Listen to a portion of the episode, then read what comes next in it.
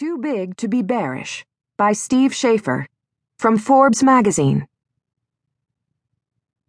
Rick Rieder, BlackRock's top bond manager, doesn't work in tech. But these days he's preoccupied with disruptive innovation and how it may be affecting economic data. Growing up in the suburbs of New York City, he saw the rise of personal computing in the 1980s drive his father's office products store, which sold typewriter ribbons.